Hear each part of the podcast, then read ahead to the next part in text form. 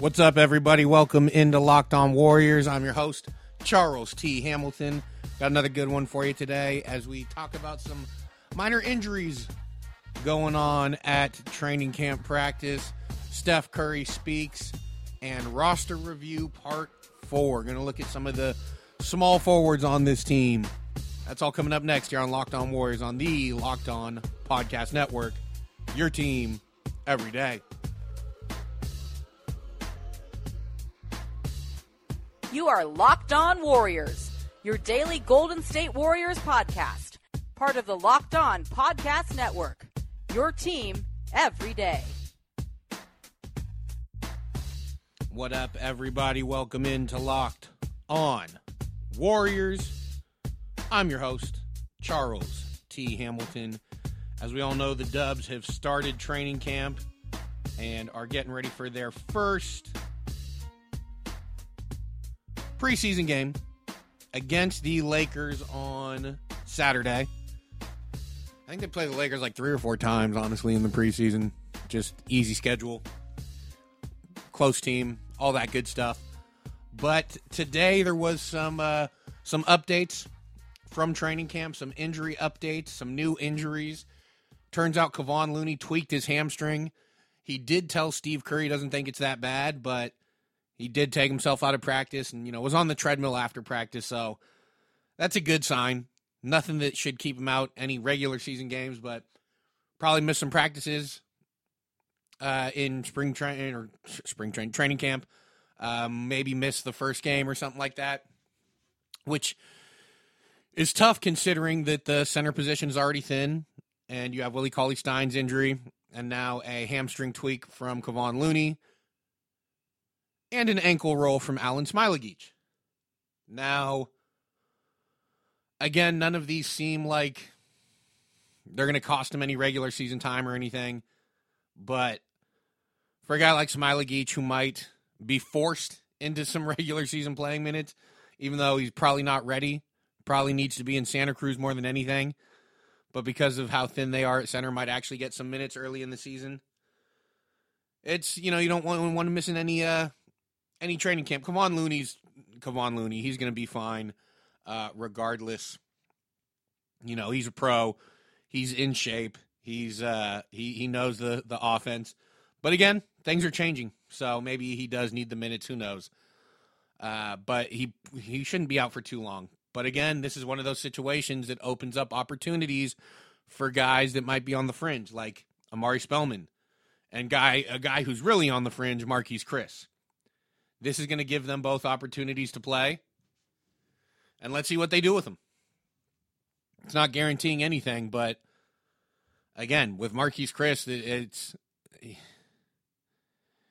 it's tough to see how he makes the roster, but if he really, really impresses, they'll figure out a way to keep him because they're going to keep the best players.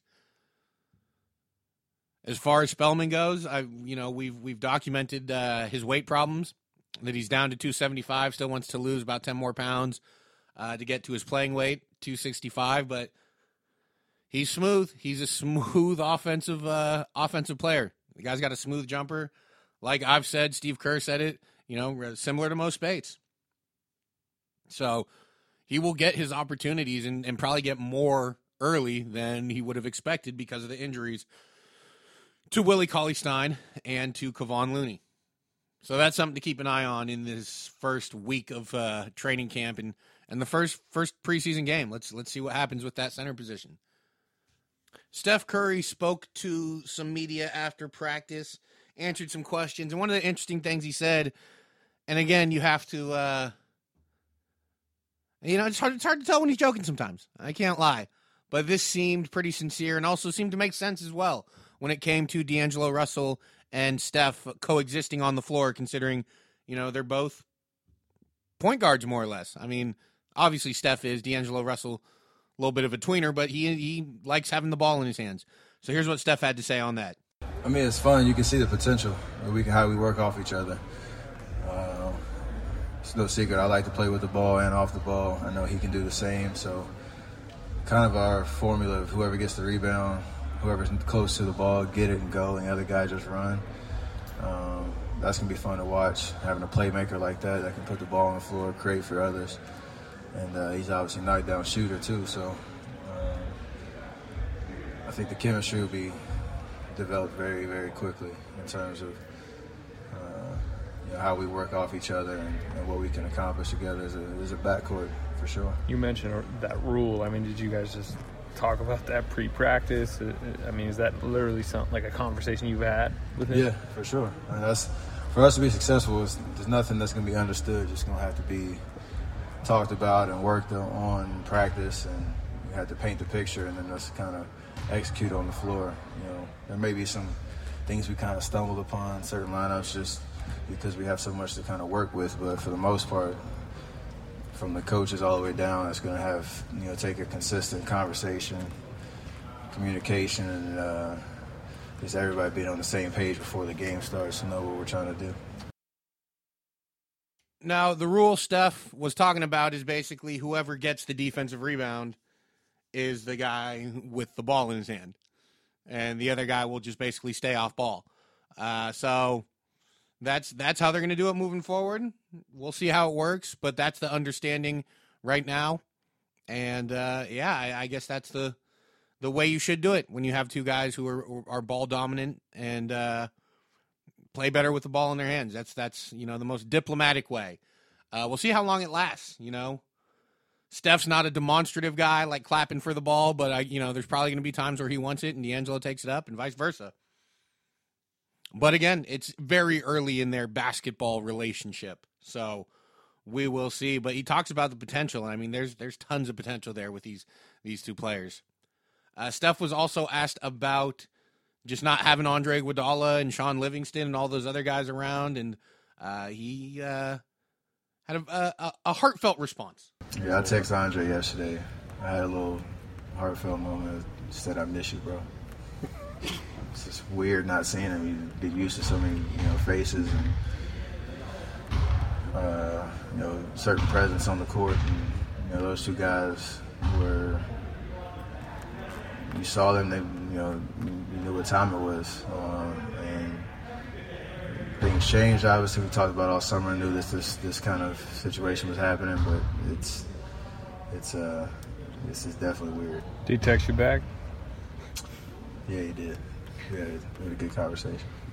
What's he doing right now? I mean, he doesn't even really have. we had our conversation. yeah. good. Uh, he's, he, uh, he's, he's grinding. He's he's staying he's staying he's staying sharp and in shape. So I know he's he's got a lot more to give in the league. So we'll see. So there's stuff on the absence of Andre Iguodala, Shaun Livingston, and others. And one thing we don't think about when a guy like Andre gets traded or something like that is just the fact that you know, we just look at it as okay, Andre's not on the team anymore. But you know, these are all humans, and they're used to having that guy around for the last six years at training camp around them every day. Like they lost a a coworker that they loved to have around, uh, that they loved working with. So it's um, it's too bad. It's not going to be a long term effect or anything, but just hearing him talk about it on the first couple days of training camp, it just makes you realize, like, yeah, you you, you lose the human element sometimes uh, as a fan or spectator, whatever, and just realize, you know, it, yeah, you you lose a coworker who you love working with, love being around. It's tough, and uh, that's what Steph was was talking about. It will be interesting to see what does happen with Andre. As we all know, he's technically part of the Memphis Grizzlies right now, but is also not at training camp with him, and they're trying to figure out uh, a buyout or a trade. So we'll see. I think Memphis is doing the right thing though, because Andre is clearly a player who still has a lot of value across the league, especially to contenders. And there's absolutely no reason for them to to just let him leave for nothing. You know, they should try and recoup whatever they can, and that's what they're doing. So we'll wait and see where uh, where Andre ends up going. We're going to get into the next chapter of our roster review in just a minute, but first, Manscaped is number one in men's below the belt grooming. Get 20% off and free shipping with the code locked on at manscaped.com. That is L O C K E D O N at manscaped.com. What up, everybody? Welcome back into Locked On Warriors. I'm your host, Charles T. Hamilton. What's going on? just finished a quick training camp update. Not a ton of news coming out of training camp on day two, uh, but Kevon Looney did roll an or excuse me did tweak a hamstring. Alen Smailagic did roll an ankle. Should open things up for Marquese Chriss and Omari Spellman to potentially get uh, minutes in this first preseason game. Steph talked about his time with uh, D'Angelo Russell so far throughout training camp, and and he misses Andre Iguodala, and I don't blame him. But we are going to get into the roster review. Uh, we're going to finish off the small forwards today, which you know the people that are trying to replace Andre Iguodala, and it's a tall order, and you know no matter how many players they try and get to fill that void, you're not going to be able to replace Andre or KD, obviously. Uh, but we're going to finish it off today with Alfonzo McKinnie and Alec Burks. And I want to start with Alec Burks because he, I believe, will get one of the first shots at the small forward position. I think Alfonzo McKinnie will be the starter. I think first guy off the bench to get minutes at small forward will be Alec Burks. We talked about Glenn Robinson the other day, and I think Glenn will get his chance if he plays well. Like he's not going to be handed an opportunity. He's going to have to prove it. He's going to have to earn it uh, with the injuries he's had over the years and just inconsistent play at times. Alec Burks, though, a uh, a veteran in the league. He is a 35% three point shooter uh, career, and last year was a a different type of season for him. Uh, he started out with the Utah Jazz, only played 17 games for them, got traded to the Kings, did not really play a role with the Kings. He was on the bench, not doing much. And then uh, was moved to Cleveland after that. And he played his most games uh, of last season with Cleveland. He played 34 games with them, started 24, averaged just under 30 minutes, was just about 38% from three, averaging 11.6 points a game. He signed initially, well, he didn't actually sign because he would be with them.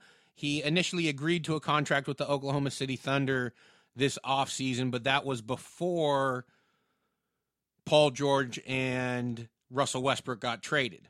And the Thunder, give, doing a solid, said, you know, if you guys want to reconsider your deals with us, that's fine. I know we're in a different spot than when you signed. So he decided to not sign with the Thunder and sign with the Dubs. Uh, probably a better opportunity and a better chance at the playoffs. Um, you know, maybe a better city also. I don't know. Okay, take it easy, Thunder fans. But uh, he is going to be an option off the bench at the small forward spot. And again, he's not a ideal small forward. Um, they only really have one guy who fits the small forward mold, and that's Alfonzo McKinnie. Uh, like I said, the quote from Zach Lowe uh, uh, earlier this week most threes are actually twos or fours, and Alec Burks definitely fits into that two mold.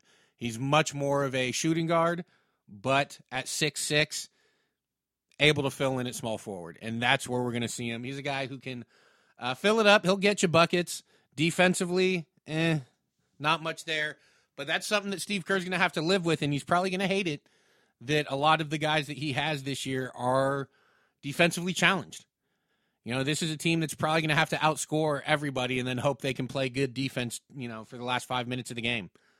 So, Alec Burks is part of it. He is versatile. Like I said, he could play some some uh, shooting guard as well. But the thing is, they have other options they want to go to at shooting guard before him.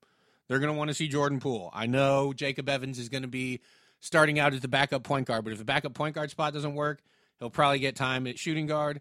If that doesn't work, well, even if it does work, you, you could also see Jacob Evans get some time at the three if they just need some type of wing defense because they just don't have much on this team this year. And Alec Burks is not going to be a wing defender. He's going to be uh, a bench scorer, which, all right, I'll take it.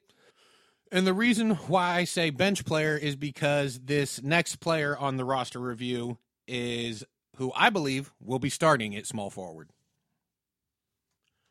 Alfonzo McKinnie started out last year as one of the best stories in the NBA. uh, from un well, really, I was going to say from undrafted from from Eastern Illinois to Green Bay College to Mexico to Luxembourg to the G League to the Raptors, back to the G League to the Golden State Warriors, and getting rotation minutes with the defending champs. One of the best stories of last year was Alfonzo McKinnie, and it started out as one of the best stories because he was playing really well to start the season. I mean, he was knocking down threes like, you know, the Warriors had never seen from a bench player. At 6'8, 215, the guy's a legitimate small forward. But his play tailed off at the end of the year. And even though he's willing, a willing defender, not the greatest defender, um, but it's another chapter in his story that he's probably going to be starting at small forward for the Warriors this year. Uh, going off of last year's number, I mentioned he started out hot, which was huge for the Dubs, but he had an injury early on and then kind of took a step back uh, throughout the season. He played 72 games, averaged about 14 minutes, uh, finished the year 35.6 from three. Uh, was hesitant to take him towards the end of the year because of his struggles. He is athletic. He can run the floor. He, you know, had some nice dunks, some nice alley oops, uh, solid defense at times. I just I can't get the the sight of him guarding Kawhi one on one out of my mind uh, from the finals and why Steve Kerr kept allowing that to happen. But we move on. We move on. Uh, again, I think he's the starting small forward this year because, well, just by default, really. They're, they don't have many other options. He's the only true small forward on this roster. Steve Kerr's pretty traditional to the point that, you know, he likes traditional centers.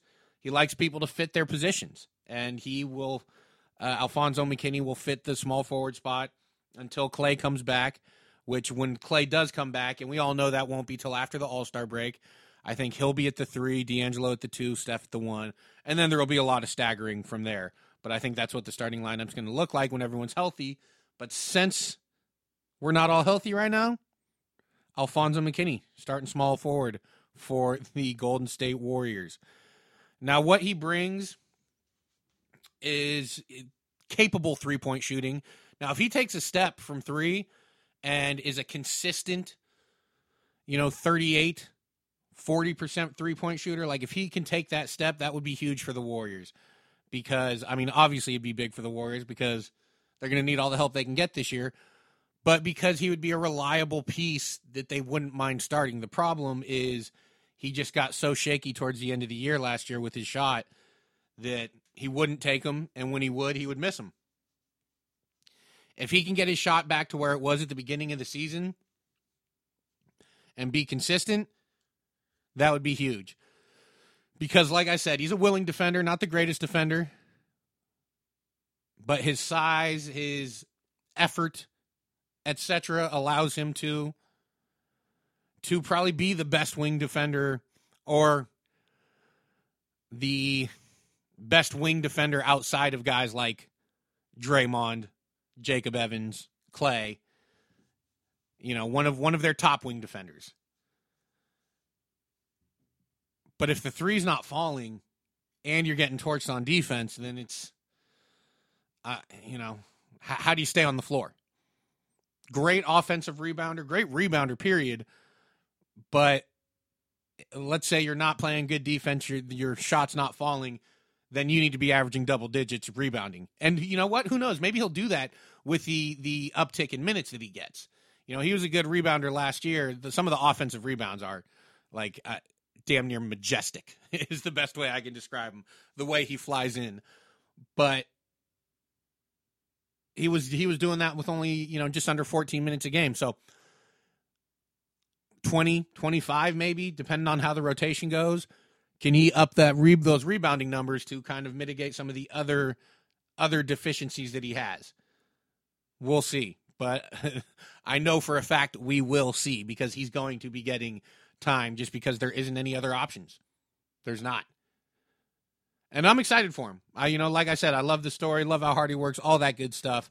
Seems like a great kid. Uh, I hope it works out for his sake, for the Warriors' sake. But the biggest steps he's going to need to take just a little more sound defensively and consistency from three. And that would be a huge boost to the Warriors in the starting lineup. None of it's guaranteed, but if he can take that step, that would be huge for him, for the Warriors, and for his future. I mean, I don't get me wrong, I think he has a future in the NBA regardless. But if he proves that he can be consistent from three, above average defensively to go with his rebounding, that's going to be a nice little payday for him. Thank you guys so much for listening. Be back later this week with more Locked On Warriors, more roster review. We're we're getting through it. We're almost I think two more parts and we'll have this thing wrapped up and then we'll be playing some basketball. So I'm pretty excited. Thank you guys once again for listening to Locked On Warriors on the Locked On Podcast Network. Your team every day. You are Locked On Warriors, your daily podcast on the Golden State Warriors. Part of the Locked On Podcast Network. Your team every day.